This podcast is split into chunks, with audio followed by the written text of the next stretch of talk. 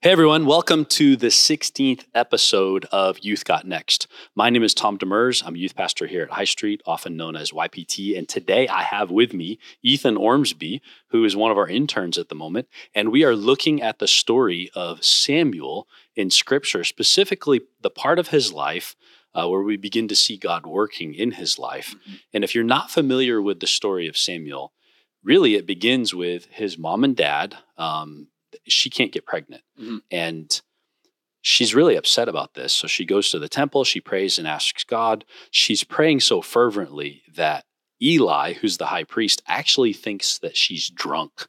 And that in that moment, he's like, Hey, uh, why, why are you drinking? And she's mm-hmm. like, I haven't been drinking. I'm just asking God to give me a son. And so, long story short, some time goes by. God gives her a child, and mm-hmm. she had promised that if God did, she would bring him to the temple for him to serve mm-hmm. at the temple. And so when the time comes for that to happen, she does. And so our story today kind of begins with Samuel has been living there for a little while. He's mm-hmm. probably 12, 13 years old. Mm-hmm. And he's living in the temple and he's, uh, he, it, well, the story is it's nighttime mm-hmm. and he's sleeping. And I'll let you take it from there. Yeah. So he's asleep, and God calls out uh, the middle of the night. Uh, it says, Suddenly the Lord called out, Samuel. And of course, he looks up and goes, Yes, like what's going on? And he, he first thinks it's Eli, though. Yeah, like he, he thinks in, it's Eli. Hey, Eli, what do you want? Yeah. So his first instinct, he goes and talks to Eli, and he's like, It's like, go back to bed. and it's like, don't bother me. Um, and this continues to happen a couple times. Mm-hmm. And then Eli is like, okay, finally, just like when you lie down next time, just say like, Lord, it's or like your servant, you know, yeah. like I'm what can I do? And so then uh Samuel's given this prophecy of what's going to happen mm-hmm. to Eli's family because of what they've been doing, like how they've been blaspheming. And it's kind of a little bit like rough. I think yeah. the word that you see in the NLT is this is a shocking thing. Yeah. So the the prophecy is well, I'll just tell you a little bit of the story. Eli's the high priest. Mm-hmm. His two boys are also priests. Mm-hmm. And back in that time, the way that the priests got their food was the sacrifices would be brought, and that meat was for them to eat. Some of it was sacrificed, mm-hmm. but some of it was boiled and it was for them to eat.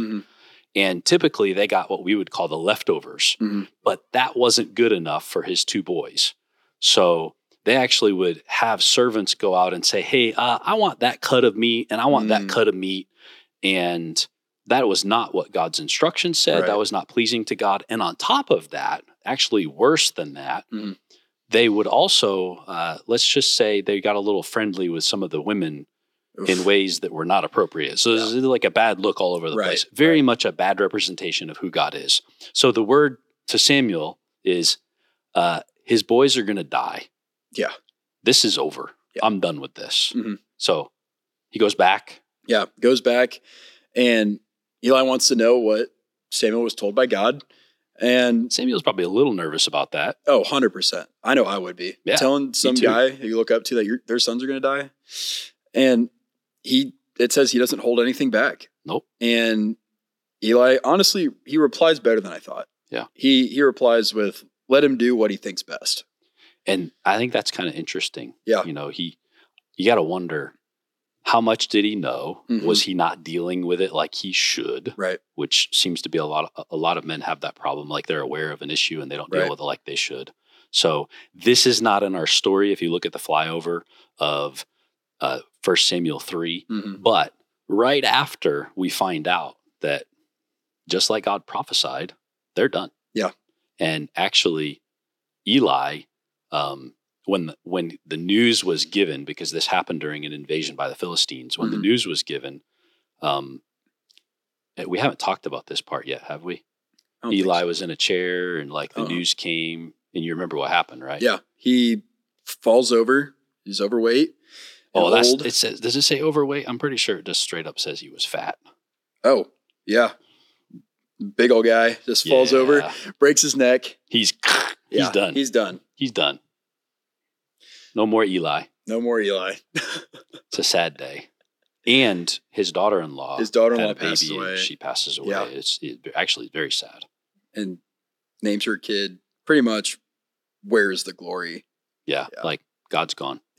Yeah. The glory has departed is really what that means, right? Right. Yeah. That's awesome. So, what can you think we can learn from the story of Samuel? Well, you know, my, my son actually is named Samuel. Right. And we named him after this prophet. Mhm. Um, and the reason is we prayed for him. Yeah. And I think I think that uh, one of the lessons that we can take away from this is we can pray and God hears our prayer and will answer that prayer. Mm-hmm. And the beautiful thing is Hannah prayed and God answered her prayer by giving her a son. And we learned Mhm. later that she actually had many other children. Yeah. I think another element that we can learn from this particular passage is that God can speak to anyone and chooses to speak to all kinds of people. But for us today, one of the biggest ways that he does that, and you actually see this in some of the notes in the Wayfinding Bible, is he speaks through pastors, through wise friends, Mhm. through counselors who have an understanding of scripture. But the Mhm. biggest way that he speaks to us is through his word. Right. So you want to know what you should do with your life? Read the word of God. Yeah, 100%. That's definitely, you know, our lives need to be focused on this. And it really just shows the magnitude of like how loving he is, giving us word for word what he wrote down and was Yeah. like, I need, like, this is what my people are going to live up to. So, Samuel was a, an amazing leader, and our Yeah. story does not continue to get into all of the details Mhm. of that. But God used him for a long time. He's one of the longest leaders of Yeah. the children of Israel, and obviously he's still relevant Mm-hmm. today because we we see his example, we Yeah. see his faithfulness, and that's why you know kids like my son, we we continue to name them Samuel, Yeah. remembering the work that God did in him and through him. Right. Well, everyone, uh, thanks for listening and watching uh, Youth Got Next podcast. We're also available on YouTube. You can listen anywhere you listen to podcasts. You can like, listen, follow, repost. Uh, until next time, Ethan, thanks for joining us and hope you all, all have a great day.